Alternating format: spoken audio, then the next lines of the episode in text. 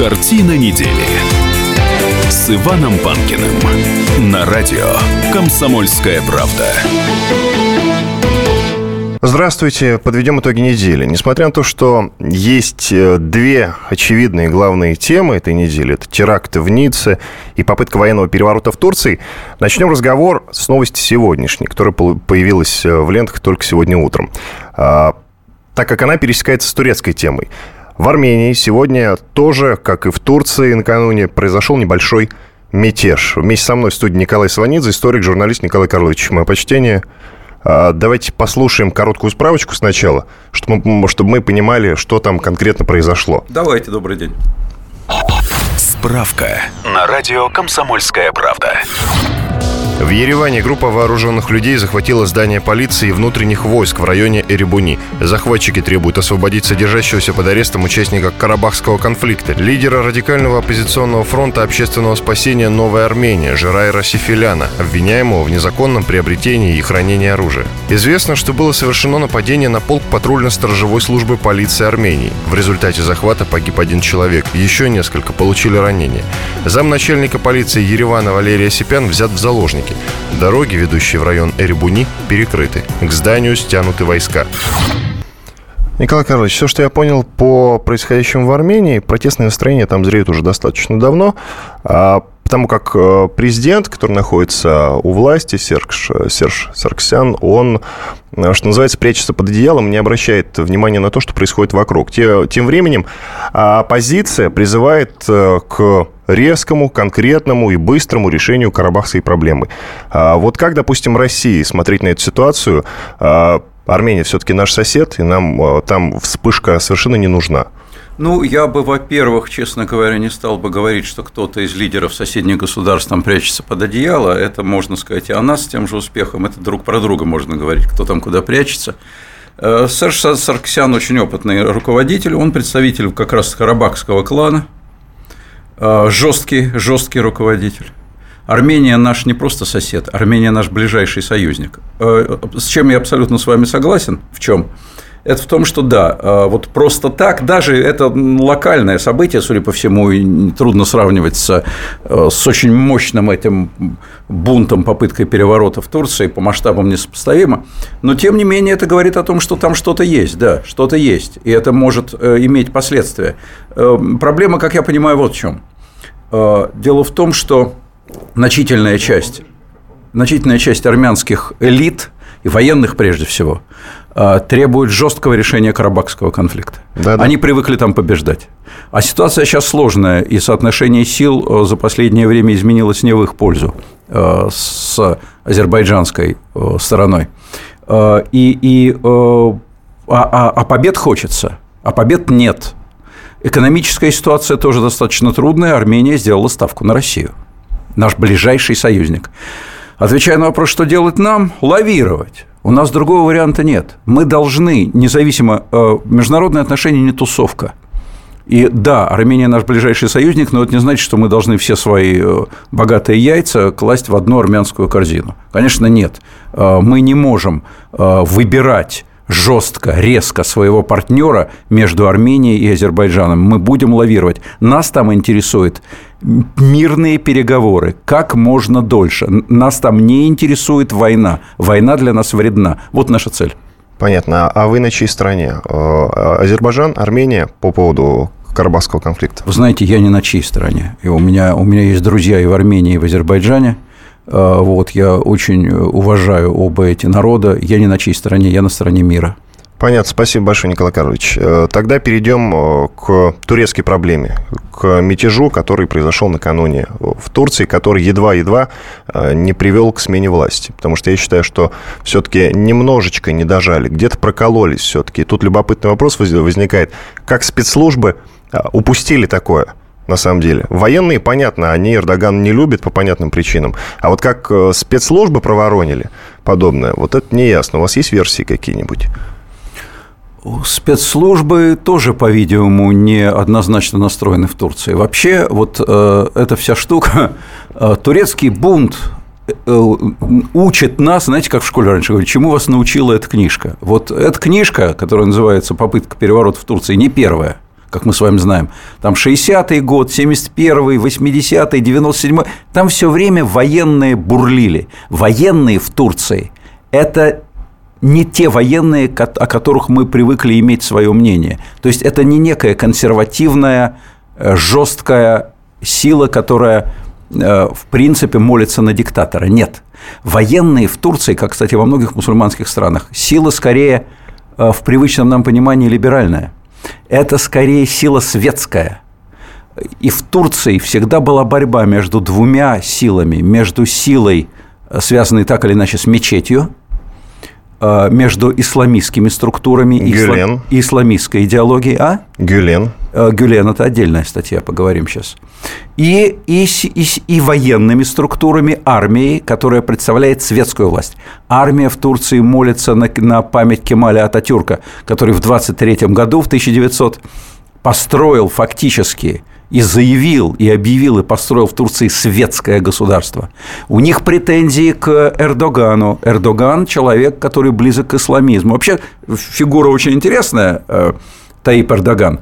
Он во многом об этом говорил, если правильно, он во многом по, скажем так, своим психо физическим характеристикам близок к нашему лидеру, к Владимиру Владимировичу Путину. Кстати, тоже бывший спортсмен, любитель, он футбол играл э, в любительском клубе. Но Владимир Владимирович не любитель, а, давайте не будем. Ну, э, нет, он любитель, потому что он никогда, насколько мне известно, деньги э, самбо не зарабатывал. Не зарабатывал, но он, он профессиональный спортсмен. Ну, он мастер спорта. Вот, да. а нет, не любительская лига футбольная, ну, далеко. Ну да, ну да. Ну, я привык называть профессионалами тех, кто деньги зарабатывает в своей профессии.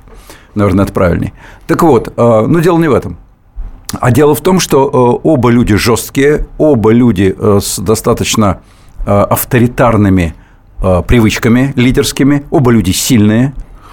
И вот практика показывает, что режим, который построен именно на вот таких представлениях о власти, он производит впечатление сильного, вертикаль, жесткость и так далее, а на самом деле он хрупкий, как многие жесткие структуры. Вот, скажем, Представим себе в Англии или в Соединенных Штатах Америки военный переворот. Не представим. Он там невозможен по одной причине. И дело не в том, уследят за ним правоохранители, не уследят. Он там не имеет смысла потому что там такое... Николай Карлович, понятно. Прервемся на 4 минуты. Далее в следующей части поговорим о том, не спектакль ли это разыгранный Эрдоганом. Продолжим через 4 минуты.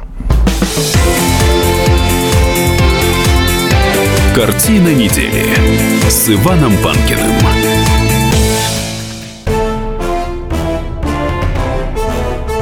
Товарищи солдаты и офицеры российской армии. Полковник Баронец разрешает обратиться. Звоните и задавайте накопившиеся вопросы. Угроза НАТО, жилье для военнослужащих и перевооружение России. Обо всем этом Виктор Баранец знает лучше других. Программу «Военный ревю» слушайте по будням с 5 вечера по московскому времени.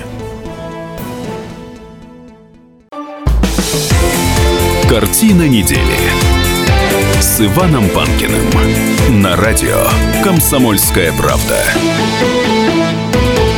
Вместе со мной в студии радио «Комсомольская правда» находится Николай Сванидзе, историк, журналист Николай Карлович. Э, мы плавно подвели в прошлой части нашей программы к тому, что а, а не спектакль ли это, который разыграл Эрдоган? А, ведь совсем по-другому, например, выглядит ситуация со сбитым летчиком российским. Да? К тому же тот летчик, который, в общем-то, я, я о турецком говорю, он а, вроде как даже погиб во время мятежа, он был среди мятежников. А, и тут совсем по-другому выглядит ситуация с тем, что Эрдоган активно напрашивался на встречу с Путиным. Возможно, хотел ему в глаза сказать о том, что военные все подстроили у меня за спиной. И да, и нет. Значит, э, и согласен с вами, и не согласен. Сейчас объяснюсь. Э, мы склонны к россии-центризму. Мы весь мир э, вертим, вертим вокруг себя. Ну, наверное, это очень многим людям свойственно. Но это не так. Мир вертится вокруг, вокруг своей собственной оси, и Россия к ней имеет такое же отношение, как любая другая крупная, мощная, великая страна, но не более того. Эрдоган, может быть, и устроил это. Но, конечно, не для того, чтобы произвести на нас впечатление и помириться с Путиным. одна из целей вообще его политики последнего времени, да, помириться, в том числе и с Путиным. Вообще Эрдоган – человек, который ухитрился по периметру рассориться со всеми. Э, он рассорился, он в ссоре с арабским миром, очень плохие отношения, но там более структурно, потому что э, э, конфессиональные разногласия и политические. Он в ссоре с Ираном, он в ссоре с Израилем, сейчас немножко начал мириться, он в ссоре с Россией, со всеми. Это, кстати, одна из причин недовольства в армии.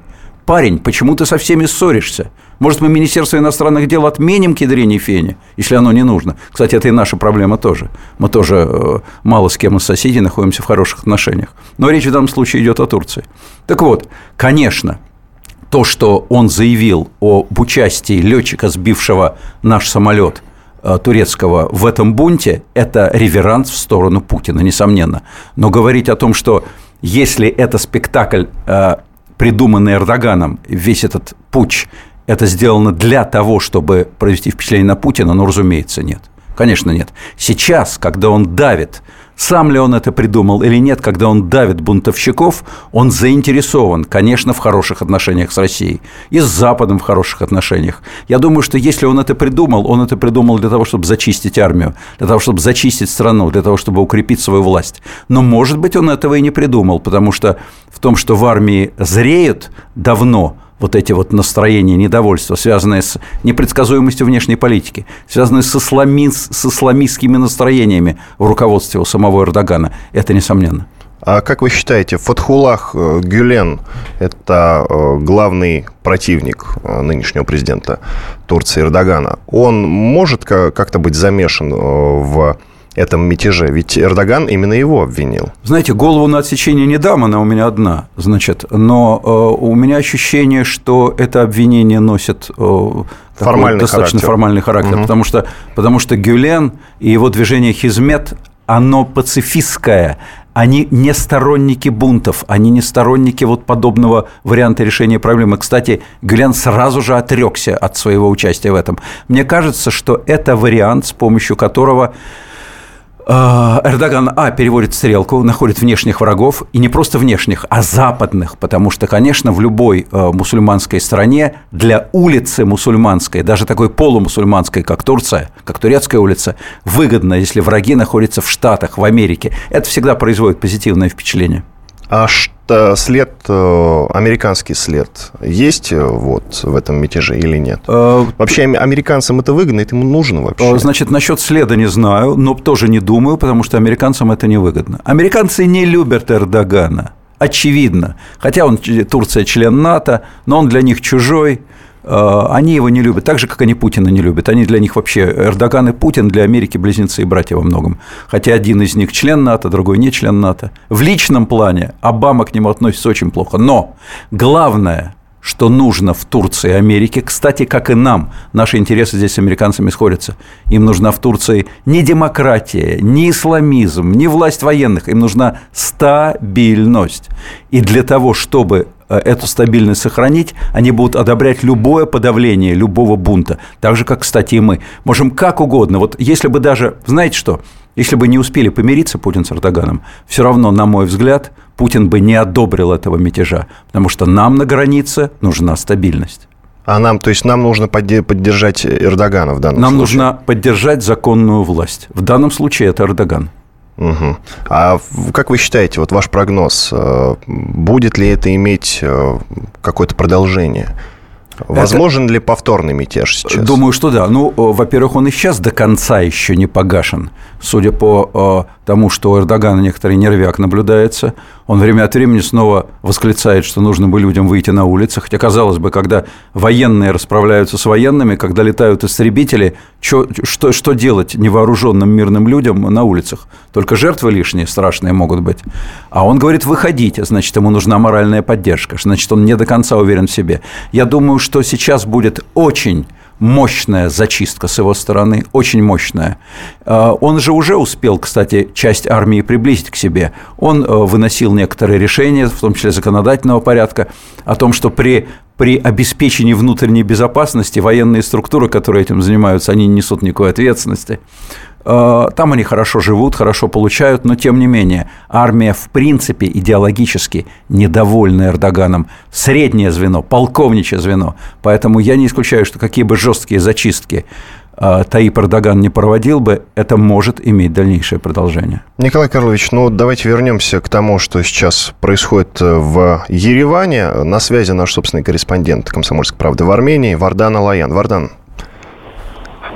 Добрый день. Здравствуйте, здравствуйте. Вместе со мной в студии Николай Карлович Сванидзе. Э, мы обсуждаем сейчас Турцию, но давайте вернемся к тому, что произошло в Армении этим утром. Насколько все серьезно в эти минуты?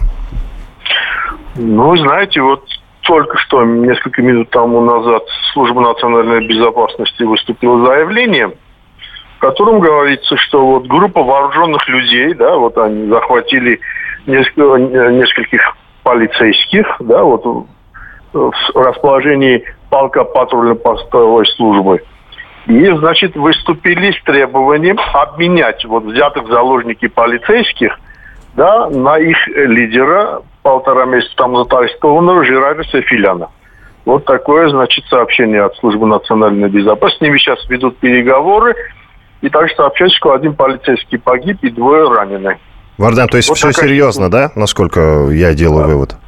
А, ну, вы знаете, трудно сказать, потому что город-то продолжает жить нормальной жизнью. Вот я смотрел в соцсетях, вот сторонники э, вот этих людей, да, они призывают выходить на улицы, да, там их под, поддерживать, вот, э, шествиями там, и собираться на площади Свободы, да, но, в принципе, я что-то не вижу, чтобы масса людей выходили бы на улицы и их поддерживали. Вот, к сожалению, э, мы уже это проходили. Ну, намного более трагично было 27 октября 99 года, когда вот товарищи некоторые революционеры в кавычках захватили парламент, расстрелялись спикера, да, премьер-министра, и еще несколько политиков, и они ждали, что сейчас народ выйдет, значит, подойдет к национальному собранию, их, их поддержит. Э, народ не поддерживает Понятно. таких горе-революционеров. Вот такая ситуация. Вы их называете... А идут... Извините, вы их называете революционерами. Так они кто? Они революционеры, они мятежники, террористы? Я, сказал горе-революционеры, потому что вот сейчас они, то, что они чем занимаются, это уже чистой воды теракт, да, но до этого вот деятельность вот Сифсефяна и вот, значит, и поддерживающих его людей, это я бы характеризовал, вот они были а, такие, не, это радикал в политике, да, они все пытаются решить радикальным путем. Вот, вот такая ситуация. А так, конечно, то, что сейчас происходит, это, это терроризм чистейшей воды, да. Спасибо большое. Вардан Лаян, собственный корреспондент «Комсомольской правды» в Армении, был с нами на связи. Николай Карлович, ну, подытожим, какие выводы вы сделали из ну, услышанного? Я абсолютно согласен с корреспондентом, но э, здесь только нужно внести одну поправку. Мятеж, э, террористы – это все слова, которые, э, которыми победители награждают побежденных. Значит, когда мятеж побеждает, угу. он немедленно перестает быть мятежом. Ленин, Троцкий, Сталин и их компания были чистыми террористами просто вот стерильными до тех пор, пока они не захватили власть в России. Как только они захватили власть в России, они перестали быть террористами, они стали властью. Вот э, это э, всегда происходит. Сейчас, если говорить об Армении, э, конечно, то, то что, о чем мы сейчас слышим, это, это, это чистый, чистый терроризм. Но, повторяю, он свидетельствует о том, что определенное недовольство в каких-то структурах зреет. Понятно. Ну, тогда давайте вернемся к турецкой истории, к тому, что произошло в Турции. Мне вот что хочется знать. Как это отразится на туристической линии? Э, вот э, будут ли дальше наши граждане ну, выбирать Турцию как основное направление я или не, нет? Я не профессионал по части э, туристического бизнеса, мягко говоря. Вот. Э, ну, по-моему, достаточно очевидно, не нужно иметь семипядей, иметь семипядей во лбу, чтобы понять, что если в стране э, стрельба, если в стране гибнут люди, если в стране Э, там попытка мятежа, подавленная, не подавленная, то это не лучшее место для того, чтобы там отдыхать. Поэтому сейчас, я думаю, люди, которые хотели туда поехать, они очень крепко призадумаются. И только наиболее отважные не будут менять свое, своего намерения. Но это в краткосрочном режиме может быть, даже в среднесрочном. То есть на это лето, я думаю, да. А потом забудут? Ну, конечно, забудут, разумеется. Конечно, mm. забудут. Ну, в Израиле, Израиль все время воюет, э, там он просто во враждебном окружении. Страна в постоянном состоянии войны, тем не менее, туда люди едут отдыхать и нормально отдыхают, и ничего. Поэтому я думаю, что стратегически это будет страна э, туризма номер один для, для нас. Там другое дело, если говорить не о туризме, а если э, можно на эту тему развернуть свою, свою мысль, а в том, что касается будущего наших отношений с Турцией. Вот это очень интересно. И последний вопрос. У меня у нас меньше минуты остается до конца этой части нашей программы.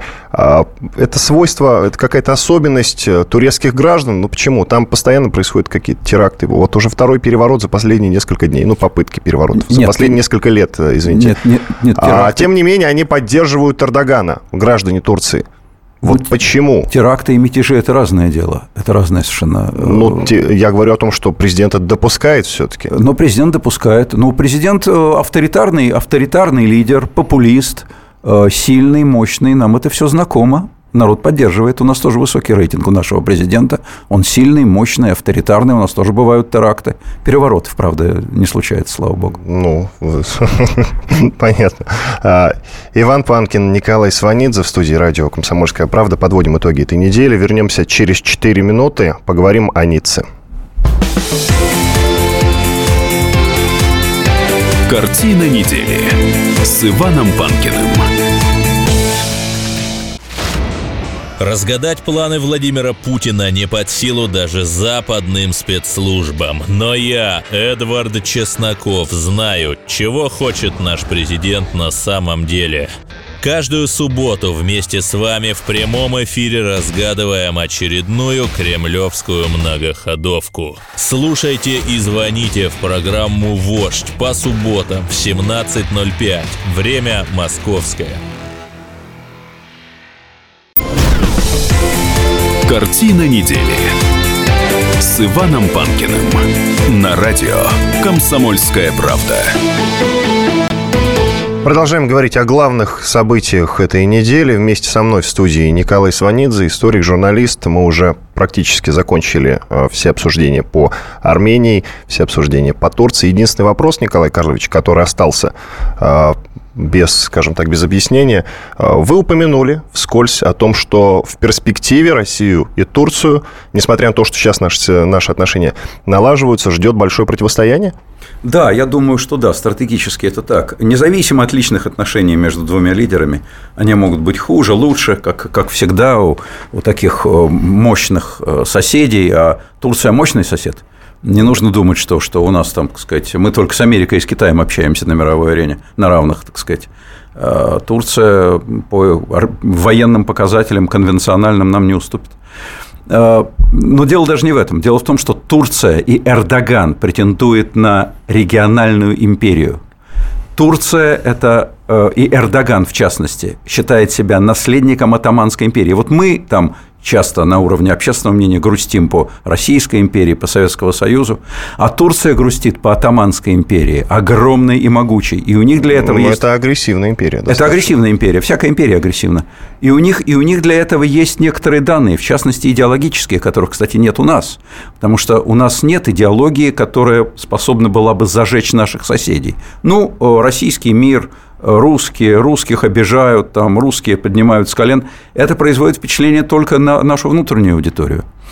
А вот исламизм производит впечатление на очень многие народы мира, исповедующие мусульманство, которые не видят разницы между агрессивным исламизмом, скажем, и, и такой мирной мировой религией, как ислам. И когда Таип Эрдоган, а он в принципе склонен к исламизму, Э, он развивает именно это идеологическое направление, это имеет имперские перспективы. Он хочет претендовать на лидерство на Ближнем Востоке. И тогда это будет империя, империя, которая, несомненно, будет стратегически, объективно противостоять российской. У нас гораздо больше, у нас есть общие интересы, но у нас больше разделительных сторон, чем объединяющих. И это, я думаю, говорит о том, что у нас с Турцией будет конфронтация. Не обязательно военная, политическая, но дружить семьями и тереться мизинчиками вряд ли будем. Все понятно. А, давайте перейдем тогда к тому, что произошло во Франции. Совершенно трагическая история, невероятная. А, и самое главное, удивляет а, странность, необычность теракта. Вот Получается, что сейчас мы будем жить вот в таком состоянии, что вот они уже, не, террористы не захватывают заложников уже. Они э, буквально садятся в машину и едут давить людей. А, это потянет за собой какой-то шлейф, шлейф, как вы считаете? То есть сейчас все так и будет происходить? Нужно бояться на улицу выходить? Э, террористы давно уже не захватывают заложников. А, вот террористы-смертники кого они могут захватывать, когда они сами идут на смерть? Э, это уже вот новый террор, с которым столкнулась мировая цивилизация, он именно таков. Это террор смерти. Это террор даже не каких-то требований, это террор мести одной части мира, другой части мира. А вы знаете, что интересно? Ведь вот говорят, скажем, ну, страх выходить на улицу нет, конечно. У нас тоже были страшные теракты, никто же не боится на улицу выходить. А, и французы не будут бояться, и уже не боятся выходить на улицу. Э, дело в другом. И дело даже не в том, что проворонили правоохранительные органы французские. То есть вы считаете, проворонили? А, Потому что а, мнения разделились. Вы знаете что? Нет. А, ну, там, не знаю, может быть, можно было на английской набережной в Ницце там установить какие-то заграждения для грузовиков. Это задним умом мы все крепкие. Но поймать заранее, выследить этого человека невозможно. Он не был связан с террористической сетью. Он не проходил спецподготовки. Он не закупал тяжелое оружие. Он не светился в сетях как исламист. Вообще, судя по всему, может быть, он даже толком верующим мусульманином-то не был. Это вы знаете, что вот... Помните у Высоцкого? Зачем мне считаться шпаной и бандитом, не лучше ли податься мне в антисемиты?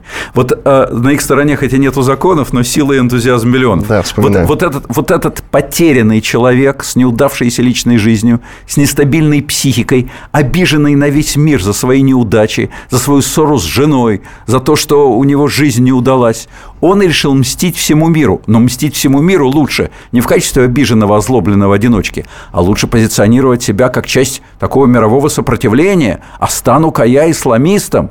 И он взял на вооружение какие-то рекомендации, которую давала запрещенная у нас организация ИГИЛ и запрещенная у нас организация Аль-Каида, кстати, тоже – об этом пишет газета «Нью-Йорк Таймс», об этом пишет газета «Таймс» э, британская, о том, какие они давали рекомендации. Если ты, парень, не умеешь организовывать теракт, не умеешь пользоваться оружием, Сядь в грузовик, дави людей. Желательно на, органи- на ограниченном пространстве, чтобы им некуда было. Вот такие страшные людоедские рекомендации давали эти запрещенные у нас организации. Понятно. И это можно найти в сетях. И он это нашел. Поймать это заранее очень сложно.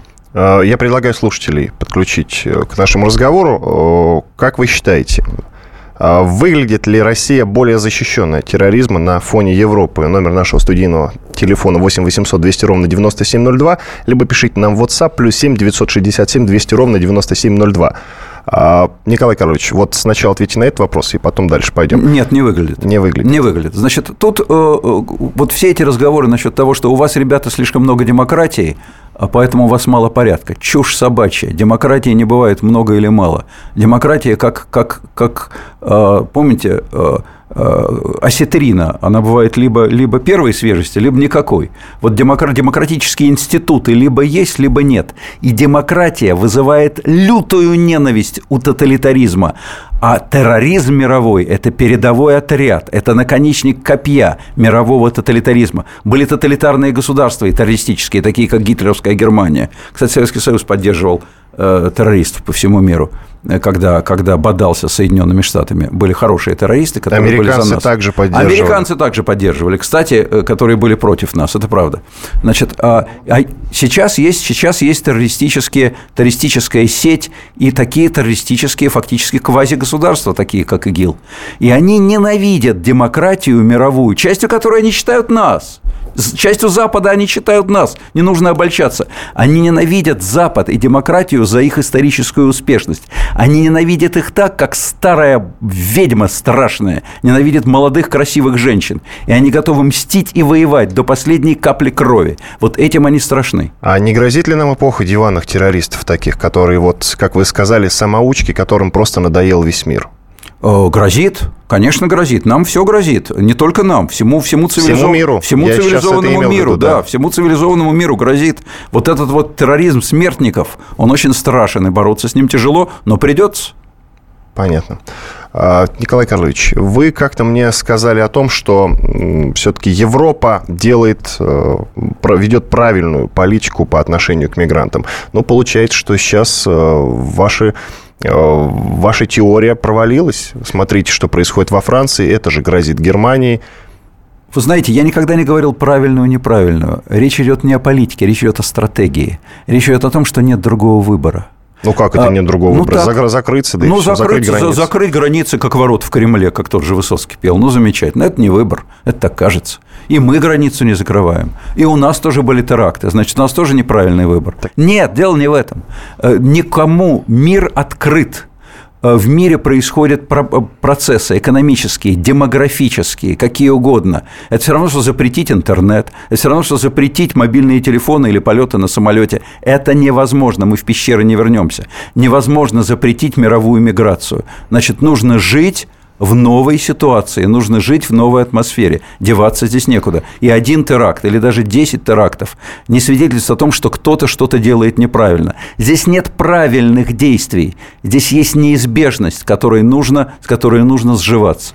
То есть вы имеете в виду, что, точнее, намекаете на то, что э, ни Германия, ни Франция, ни Великобритания, которая уже вышла из ЕС, они сейчас э, никак свою политику по отношению к мигрантам не изменит? Ну, Англия не вышла из ЕС, она приняла решение о выходе из ЕС. А, я думаю, что, я думаю, что могут быть какие-то локальные изменения, потому что будут выборы, а, эти теракты, они в частности влияют на политические настроения людей, вот скажем, во Франции. Конечно, сейчас рейтинг Оланда упадет, конечно, поднимается рейтинг Марин Ле Пен – несомненно, которая жестко настроена по отношению к мигрантам. А, ну, там еще есть, правда, Саркози, который сильнее Люпен. Но дело не в этом. А дело в том, что локально тактика по отношению к мигрантам может меняться, но стратегически она не изменится. Эти двери не закрыть они все равно поток мигрантов прорвет эти двери. Вот поток э, современности прорвет эти двери, какие бы решения ни принимали те или иные политики. То есть вы считаете, что все-таки а, Аланд а, ведет правильную политику по отношению к мигрантам? А, Иван, вы меня все время склоняете к тому, чтобы я давал какие-то, как э, учительница в школе в третьем классе, определение правильно, неправильно. Здесь дело не в том, правильную или неправильную политику ведет Аланд, или, или, или Кэмерон вел, или, или э, там руководство любой другой западноевропейской страны. Тут дело не в правильности, тут дело в неизбежности – это тенденция современного мира. И мы от этого тоже никуда не денемся. Спасибо большое. Николай Сванидзе, историк, журналист, был в нашей студии. Вернемся ровно через неделю. Оставайтесь с нами на радио «Комсомольская правда». Картина недели с Иваном Панкиным. И сошлись они в чистом поле, и начали они биться – каждый за свою правду. И не было в той битве ни правых, ни виноватых. Звон стали. Крики поверженных. Самый беспощадный проект радио «Комсомольская правда». Радио «Рубка». Столкновение взглядов, убеждений и принципов. У гостей в студии всегда полярные мнения. Слушатели участвуют и голосуют. Нам есть о чем поспорить. Остро, жестко, жестоко. Программу «Радио Рубка» слушайте на радио «Комсомольская правда». Каждую среду в 18.05 по московскому времени.